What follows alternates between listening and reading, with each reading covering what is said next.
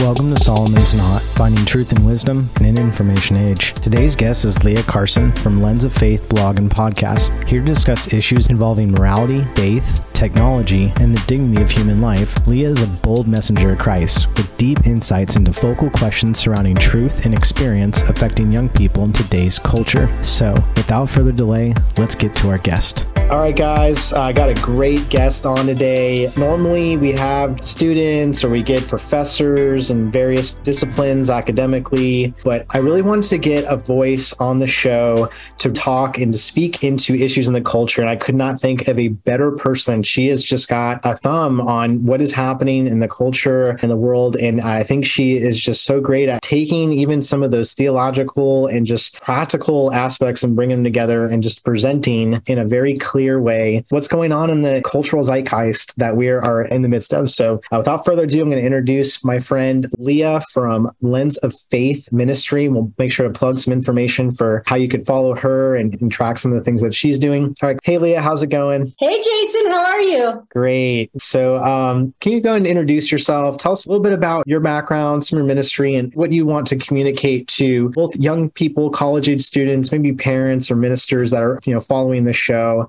What, what do you really want to say? So, um, God had me start Lens of Faith Ministry in 2016. Mm-hmm. Um, I just have a crazy faith story that would be another show, my testimony. But, you know, He told me to start blogging. I've always been a creative writer my whole life. In fact, I wrote an award winning children's book when I was 19, you know, just for fun. Just, I've always loved to write. I've always been a words person. And I really believe that who we are created, our talents, our gifts, even how we look, our age, you know, the time that we were born, it's all for a purpose for such a time as this, right? Mm. And so even me being a writer, I thought, oh, I just got this from my parents. You know, they're creative. Like God made me a writer for a purpose. And he also gave me a very authoritative, strong speaking voice, a boldness that I've mm. always had fearlessness that I've always had.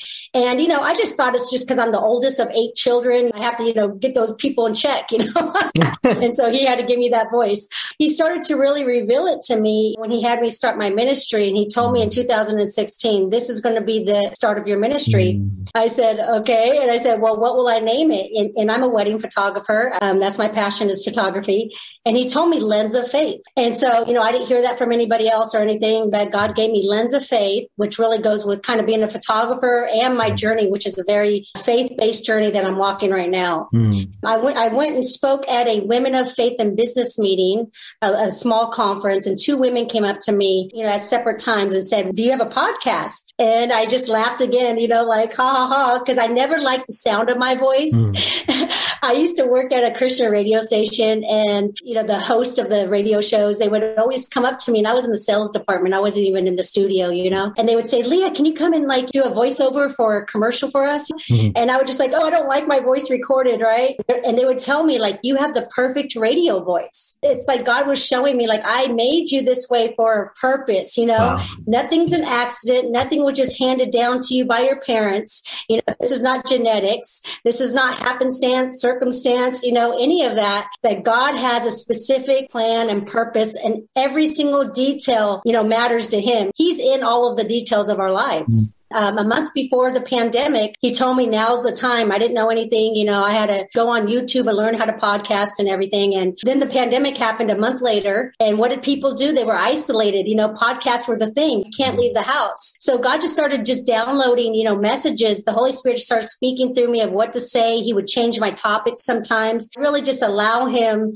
to flow through me and I try not to put him in a box. So yeah, so that's what I'm doing today. I have my ministry now and just kind of whatever he wants me to say, I say. Yeah, that's amazing. I mean, there's there's so much there to unpack. Uh, I definitely agree. I for years I also felt this burden to want to get the message out in different ways, and I think the podcasting thing definitely came about in a kind of a random way. But I'm glad that was a medium that God chose to use through you, and it is very powerful and effective. Um, we're going to talk about this a little bit about uh, specifically you touched on uh, just some of the gender based issues and morality issues uh, earlier in discussion. I think part of your testimony will will probably unpack some of this as as well. Just maybe your own experiences, whether it's the conversations you've been engaging with on your platform, and uh, just maybe some practical things that the students can take away. Um, you are the second woman I've interviewed, and already there's like a shift happening with the kinds of conversations and personalities and the different sources of wisdom that I think are going to be relevant. So this was interesting. Um, there's kind of a couple books I really wanted to tease out. One of them's called Irreversible Damage: The Transgender Craze Seducing Our Daughters by Abigail Shrier. I'm not going to get into like all the nitty gritty here, but she was a, a New York Times best-selling author. She really unpacked a lot of this. This is a quote from one of her books. She said, "For these girls, trans identification offers freedom from anxiety's relentless pursuit. It satisfies the deepest need for acceptance, the thrill of transgression, and the seductive lift of belonging."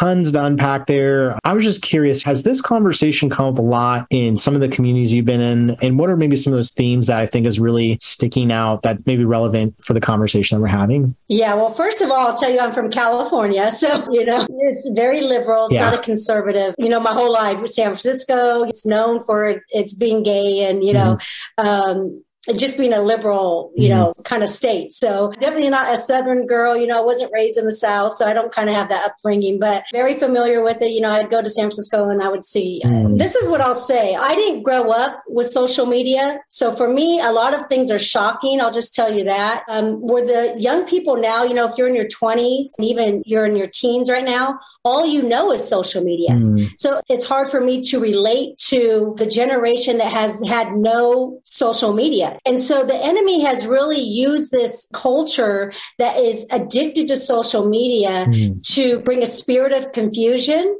and to really mess with identity and give identity crisis to young people mm. and targeting the children, right? Not coming after the ones that are in their late 30s and 40s and, you know, they, they're already set in their ways and they have their own mindset from the days of old or whatever, right? Mm-hmm. Are in this culture, I call it a death culture that we live in, yeah. right? Where growing up, I don't remember suicides like you see now, you know, just left and right. Um, I heard recently that a girl, she couldn't get her Snapchat to load and she committed suicide because of it. Oh, that's crazy. Yeah, something super small and like really pointless. Yeah. You know, the enemy is using the smallest things to target life, mm. to target gender, you know, to target identity, mm. to target purpose.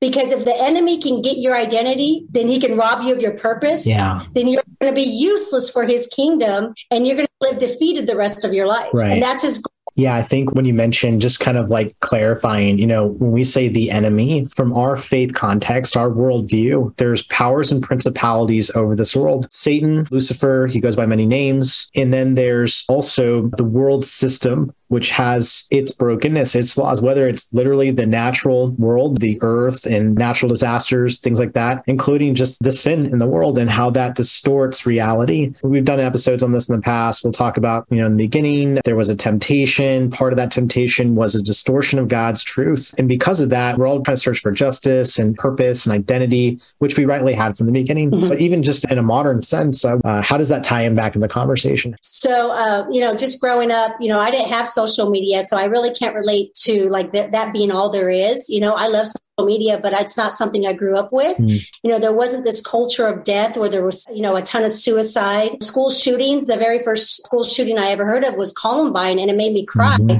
because I never, and nobody ever heard of a school shooting before that. It just wasn't something that was out there. Now it's become, unfortunately, sad, but more the norm. Mm. So with that type of culture, young people, they feel lost. They don't know what their place is in this world. There's these bullies online. You know, um, I have a friend who's a mom and she she's a big advocate for children and technology and social media. Just recently, she made up an account pretending she was a 15 year old to see what would happen mm. online on like social media. And she said instantly she had two pedophiles mm. send her messages soliciting her, okay, thinking that she, you know, sending false photos and instantly she got ads that said that, you know, you're too fat, how to lose weight. Mm. All those things were targeted to her within like the first day of her creating an account as a 15 year old. Oh, it's nuts. Yeah. This is the one of the dangers with using this technology. And um, I heard some discussions on this recently from the standpoint of a parent. If you give your child access to technology, the world's basically trying to raise your child for you. And um, there's probably so much we can unpack there just between whether it's boundaries and, you know, healthy technology usage, what, what are the appropriate levels of which you should give access, even ourselves. Like, right. I mean, I have, you know, software for my phone that allows some of my friends to monitor my activity that I trust for accountability reasons. If we believe what the word says about the eyes being the gateway to the soul, we have a responsibility to protect the content that's getting into our hearts. And I think there's something so powerful about that. And there's also something very powerful about words. And obviously, we're discovering this as we're doing more podcasts. Like, you don't know how far reaching these messages get. Here's some statistics that I found pretty shocking, actually. And this is not just some random article I pulled off the website. This is the National Library of Medicine. So this is a government organization that's conducted peer reviewed research. Here's just the overview right here. Social media use by minors has significantly increased and has been linked to depression and suicidality. So these are government studies right here. Simultaneously, age adjusted suicide rates have steadily increased over the past decade in the US, with suicide being the second most common cause of death in youth. I don't know what the first one is, probably drug addictions or overdose. So the second most common cause. Hence, the increase in suicide rate parallels the simultaneous increase in social media usage. There is a direct correlation here. How much so? In addition, the rate of non suicidal self injury ranges between 14 and 21% among youth. Okay, so look, the evidence is pointing to a correlation between increased social media usage and depression leading to suicide, gender dysmorphia, all these things. How do we then properly engage with the technology? And by the way, you and I grew up at a time where we just started kind of getting access to stuff. What do you tell to maybe students or young people today that are being raised in this? From a practical standpoint, what can we do to curb the technology usage, maybe free ourselves of this to have more time for the people that we love, our own relationship with God or our own connection with our spirituality, like just practical things that you do maybe in your life to maybe equip people listening to this show? Well, first of all, I want to urge parents, like really urge parents to not introduce your kids to a smartphone, mm-hmm. you know, to technology and don't be addicted yourself in front of them because then they're going to want what you're doing. You know, mm-hmm. it's easy to say it, but you have to actually live by example, right? I really urge parents and I call out people all the time. So I have no problem doing this, but you know, in the spirit of love, but I urge parents to not give their kids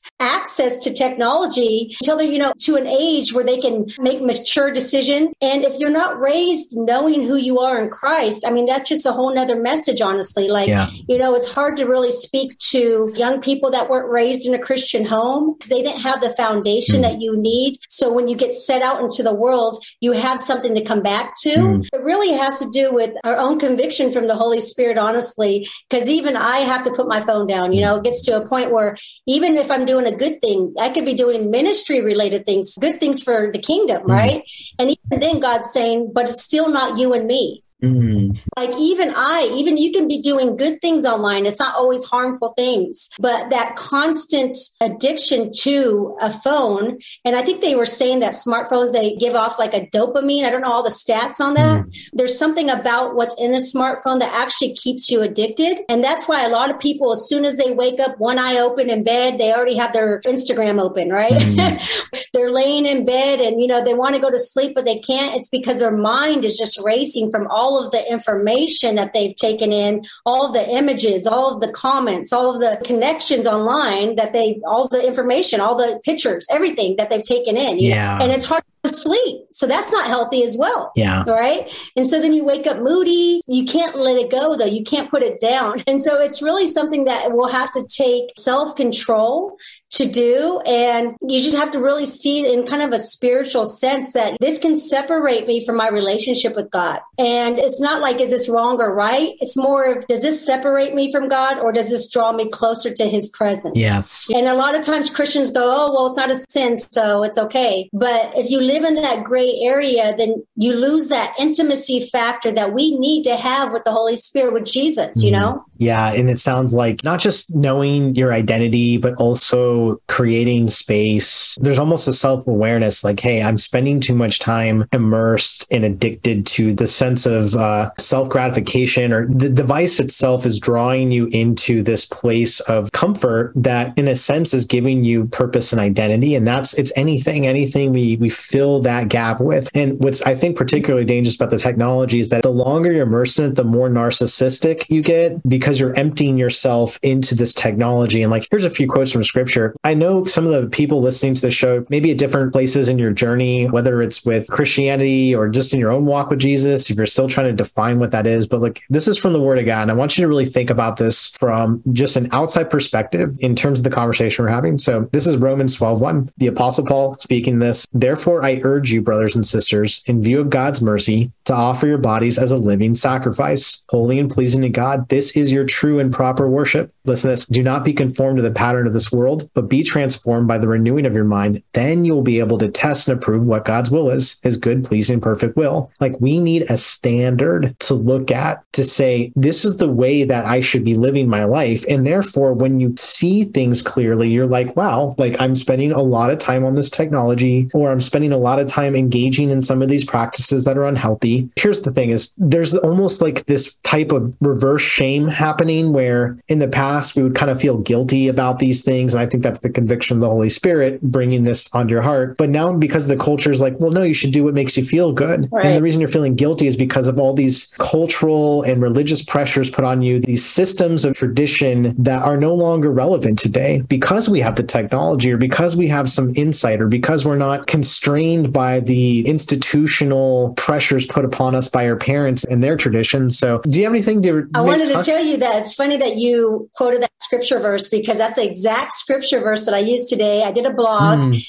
It was kind of like, you know, a little tough love, mm. but stop telling people that you're a Christian when you're really just a believer.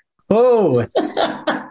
And you know, there's and we talk about this a lot within the context of faith, but when we say fruit, right, there's a visible, there's an actual outpouring of your conduct, your character, your internal beliefs are basically informing your external behaviors. The biblical concept of fruit is essentially how you're conducting your life is going to actually be reflective of the decisions that you're making, the lifestyle patterns that you have, your very words yourself. Out of the heart, the words floweth. I want to take a moment to inform you of a few recent events coming up in the near future. ForCampus.org will be partnering with Noble Mossy and his Lighthouse crew for the Ignite National Summit at New Song Church in Charlotte, North Carolina. This summit will be taking place from July 28th to Saturday, July 30th. and will host speakers and guests from various campus and city ministries, including young adult movements happening at NC State and the greater region. To learn more about this event, including how to secure your tickets, please check out the show notes for further information. Additionally, I'm excited to announce that ForCampus.org will be launching its next outreach day this August 13th at noon.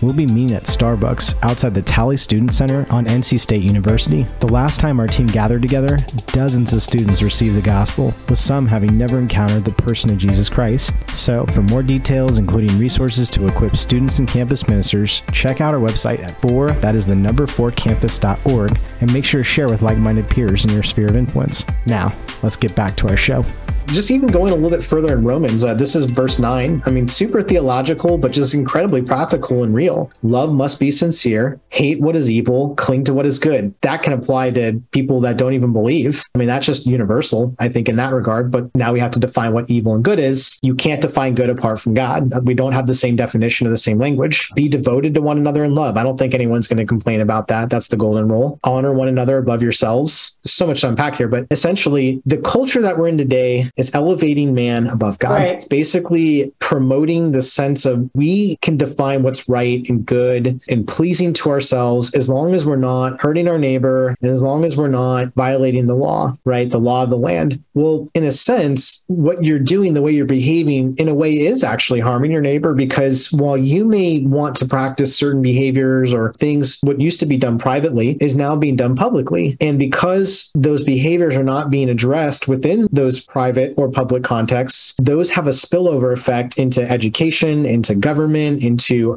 our church communities, into every area of life. And now what's happening is us as the church or us as people that conform our lives to God's word, we're now having to interact in the same space. And so I think that right now, seeing- he's separating the goats from the sheep as it's, he's definitely doing that right now, especially, you know, we just had one of the largest overturns in law mm. in my lifetime, wow. right? Roe v. Wade. Mm-hmm. And would expect, like, you know, I have an account where all I follow is ministers and leaders, mm-hmm. pastors, musicians, right? I mean, these are like really popular people of influence. And I'm telling you, Jason, to see like 10% of the people posting, do you understand? Yeah, very few people responding to that. Like, what would you think is the reason for that? Oh, I can tell you right off the bat. In fact, the Holy Spirit had me do a message and call out these pastors, right? Told them no at first. Who wants to do that? Mm. And, you know, I didn't really have time when he told me to do it. Was a Saturday the next day after, right? When I saw, when I started to see like, wow, why don't I see any posts? Why aren't there any public posts? We just celebrated Father's Day like five days before and everybody posted. Do you understand?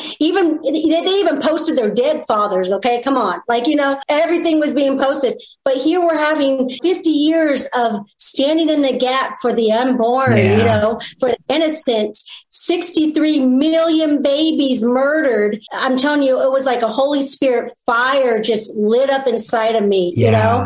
You know, kind of just going with the conversation here, it, you know, we're talking a lot about issues of morality. And I think that there are philosophical and theological vantage points we can take and why we're kind of experiencing this in the culture. I think we can clearly see there's something wrong. I kind of want to take this in a different direction. I heard a um, interview with this author. I think it was like a podcast he had done. And uh, his book, I'll, I'll drop some links in the show notes, but his book book is called Seculosity How Career, Parenting, Technology, Food, Politics, and Romance Became Our New Religion and What to Do About It. And basically, the premise is I'll actually read this. Um, I thought it was really neat. He says, At the heart of our current moment lies a universal yearning not to be happy or respected so much as enough, what religions call righteous. To fill the void left by religion, we look to all sorts of everyday activities from eating and parenting to dating and voting for the meaning once provided on Sunday morning. Essentially, there's like this underlying morality to how people live out their lives. Like, and I'll give you an example. When the keto diet came out, it's like, oh, you're not doing the keto diet? Whoa. Or if you're like embracing some kind of workout regime, and you see this on social media a lot, but it's like uh, people always want to kind of straighten you out and tell you what is more important. And there's this like one upping effect. Do you see this a lot on Instagram or in the social media space? Oh, comparison. Like, yeah, yeah, comparison. That's right. Comparison culture, right? Right. So when we talk about morality from the context of our faith, we're rooting this in the personal attributes, the character of Christ, the fruit of the Spirit, and even just wisdom from whether it's Old Testament, New Testament. But it seems like the world, the beast system has its own form of morality where it's comparison, it's canceling other people, it's works based righteousness. Help us kind of like demystify some of this, or at least help bring some of this to light. And what do, what do you see from your perspective as you engage people in the culture? Well, I can tell you it stems from government, it stems from media, right? Mm. Like we were saying, like, you know, I didn't grow up with the suicides, the school shootings, mm. the social media. All that has taken its toll on young people, right? Mm. And then you're like, oh, let's get rid of police. You see the violence has increased. You see so much that is happening in our world, just craziness. And you have a pandemic on top of it. Then you have inflation, you know, mm. all just piled on, piled on. And it really starts to affect your mind, it affects how you see the world, it affects what you think of the world. And so the lack of morality in our country with our leaders in government, with the media, affect mm. how you think morality should be. If you don't have a firm foundation in Christ where you're reading the word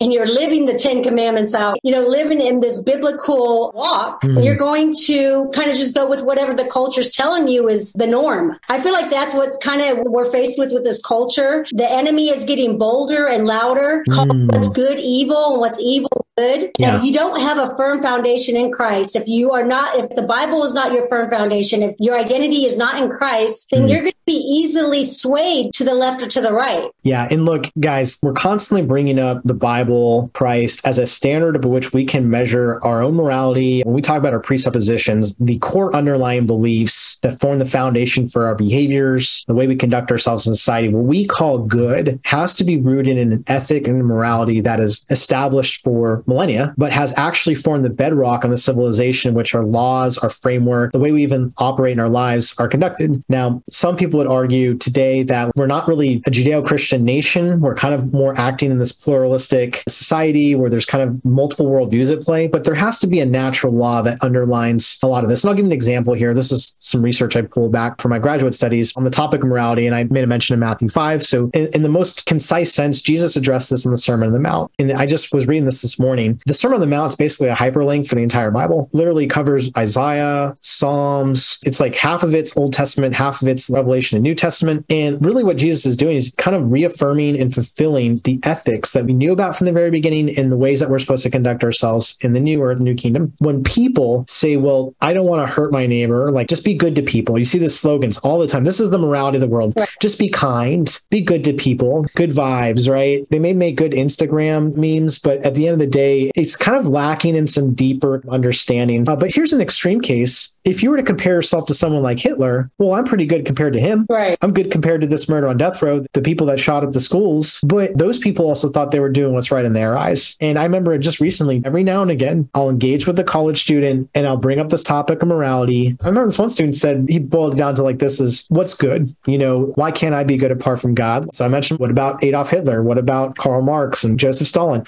Oh, well, we're all like Hitlers. Just the kind of conversation it was like, so there's no standard at which we measure what is good and evil. How do we actually know what is right from wrong? It's, it's almost like the way that they gauge what's good and evil is would I go to jail for this? Is this a crime? Ooh, okay. Which is contrary to the word Romans 3:10, there's no one righteous, not even one. You see this also in the Psalms, no one does good. Well, because you know? we have a different standard. We are supposed to live by a holy standard. Mm. What's good to us is what looks like Jesus. So that's supposed to be the standard that we live by. The world lives by, can I get in trouble for doing that? Is it a crime? No, then I can do mm. it. But if I can get away with it, it must be okay. Right. Does it please God or not? So it's a whole different level. And so if we're using our reason, because this is what so many people, I mean, just it's a human component, our conscious understanding of the world. And this is where I think, and we can go into so many rabbit trails on how evolutionary thinking comes into play, whether people even believe that we even have a conscience. That's kind of scary because then, well, how do you even know if you're alive? And essentially, if reason is the central processing unit of our brain, if that's how we are able to discern right from wrong, different categories of truth and, and reality, if God created us to be rational creatures, then we have the ability to communicate from a standard is actually good or bad. And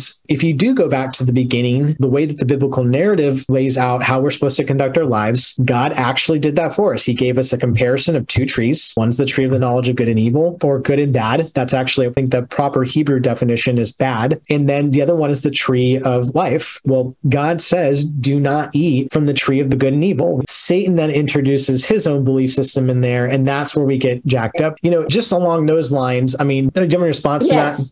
I really feel I'm supposed to say this. So, um, along the lines of what is good and evil, what's moral, what's not. Jason, the truth is sad, but the majority of Christians at this point, because they're not reading their Bible, mm. because they're not really know their Bible, they really don't even know what's wrong anymore. They don't mm. even know what, let's just be honest, right? Mm. They're, they take in so much of the world, TV, you know, godless entertainment, music, everything that this world has to offer, social media. And if you just drown yourself in what the world has to offer, which is godless, mm. then you're going to start to believe that same sex is okay. Why is it so wrong? God loves people, right? right. Don't okay. judge your neighbor. Yeah. Why is abortion wrong? Oh, you know, she doesn't want it. It's my body, my choice. Right. Why is you start to justify the things of the world because yeah. all you take in is what the world's telling you, right? right.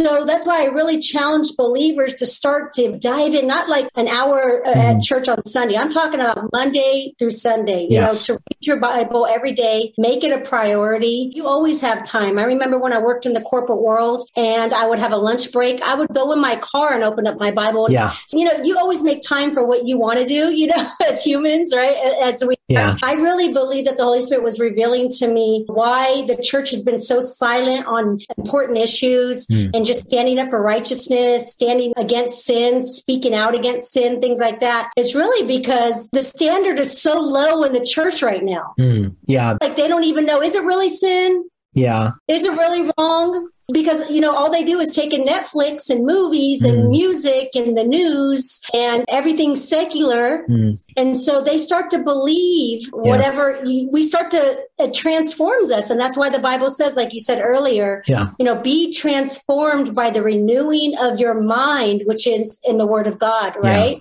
Because if you're not, then you're just going to be easily swayed. Mm. And unfortunately, I mean, this is another topic, but when the end times come and the enemy comes to deceive you, what's going to happen to you if you can't stand up now? How are you going to yeah. stand up then? Yeah, always be prepared to give a defense for the reason why you believe. Yeah. And this is one of the areas we never really get into the weeds on, but I mean, I did multiple episodes on hell, but I never really got on the aspect of judgment. You know, when we're talking about the church being the moral standard at which societies and, and civilizations should compare against, on the one hand, I think we need to give ourselves a little bit of grace because, you know, the church is a community of people that essentially struggle with sin, but there's sanctification. There's a building up into our faith that is supposed to be done over the course of seasons. Essentially, it's it's a hospital for sinners. But another vantage point to look at is it is also a place filled with glory and love. And you know, and you're going to see this, I think, radical transformations, whether it's happening in areas of Ukraine, different parts of the world that are being persecuted. I before I go to bed most nights, I will read from a few books that I have. One of them is Fox's Book of Martyrs, and just seeing throughout history, there's a clear distinction between followers of Christ, servants of Christ, and kind of the Christian culture around. Because the people being burned at the stake, people that are living radically different, they were sharing the gospel. They were not recanting from their faith when challenged or persecuted. They were holding to the doctrines, the sacred mysteries of the faith, which were kept from the people. And I think that we have the freedom in our country to really share the faith. It's one of the biggest reasons get on college campuses while we still can, because there are many countries where you cannot openly go out on a microphone and share your faith. Some countries call it proselytizing. I call it engaging with students on issues of critical thinking and worldview. But what I also think is important is that people, as they're developing the worldview, that they are actually confident of what they do believe. Because more often than not, when I engage with people in the culture or young people in the campuses, I'm not convinced that people believe what they believe. I've only met a few that actually have really firmly believe what they believe who were atheists and they were radically convinced of their belief. But what's funny is every time we walk away from conversations, they still want to ask questions. They still want to search. They're still curious about elements of the faith or the worldview to which we're applying. So, as followers of Christ, what do you think should be the separation or the distinction between people of the world, the worldly thinking, and those of us that are holding to the sacred mysteries and the truth of Christ? Yeah. What would be the fruit between both of those? And what do you see on your level? What should really separate us is morality, honestly, mm. fiction on things, not the gray area like is it sin or is it not sin, but mm. is that something that's going to pollute my spirit? Mm. Is this going to mm. grieve the Holy Spirit? Like to have that mindset versus is this a gray area or not? Because yeah. anytime it's okay as long as it's not blatant sin, you're mm. going to end up sinning. That's just, you know, you know what I'm saying? like it's only a matter of time before you go full on sin. Mm. Remember, um, this was a long time ago, but there was a girl I was kind of praying for, and she would, she was a Christian. She went to my young adult group, college group, and she would feel guilty. She would go to her boyfriend's house. She would end up sleeping with him, mm. and she would feel guilty, and then she would call me and she would ask me for prayer. Mm-hmm. And so I would pray for her, you know, for this not to happen again, right? Then a week later, she would call me again and she would say,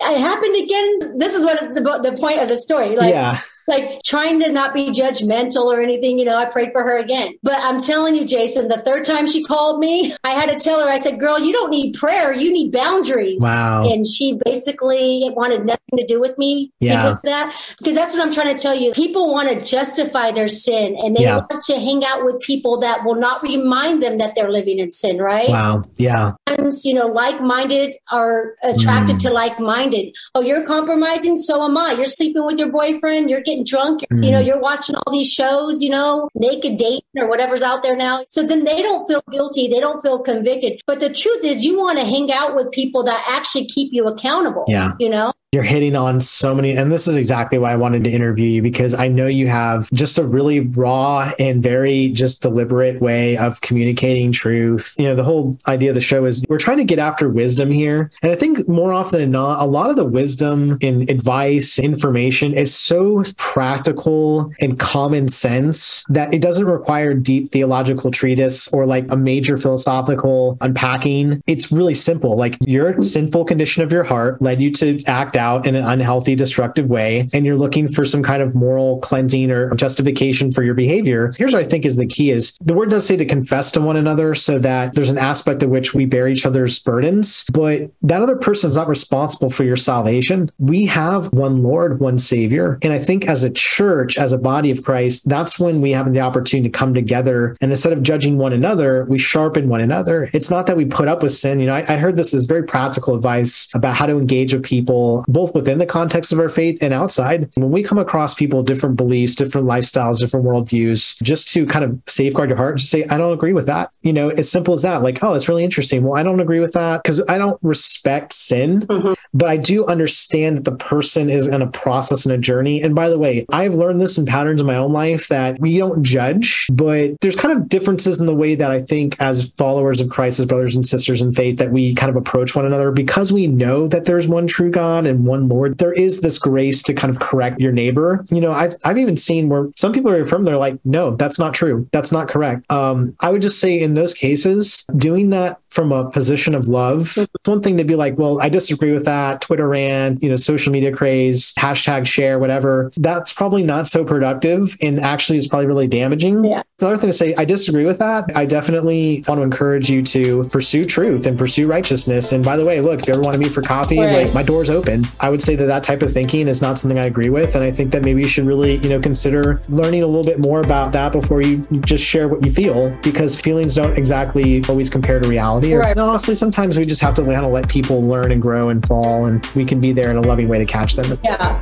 Thank you for listening to another episode of Solomon's Knot, an extension of forcampus.org and its related partners. For more information about our ministry, including ways to connect with us in the Raleigh Durham area of North Carolina, please check out our website at for the number four campus.org slash contact. This will be part one of a two-part episode covering issues of morality, gender, and a host of topics that have issues impacting our culture, especially our young people. So check out in the coming weeks for the second part of this exciting episode with Leah at Lens of Faith Ministry. Please check out our website, including some of the resources to equip students, ministry leaders, and peers on how they can connect and witness the gospel to this next generation. We look forward to hopefully seeing you at the Ignite National Summit or at NC State campus in the coming future for our next outreach event. So until next time, this is your host, Jason, signing out.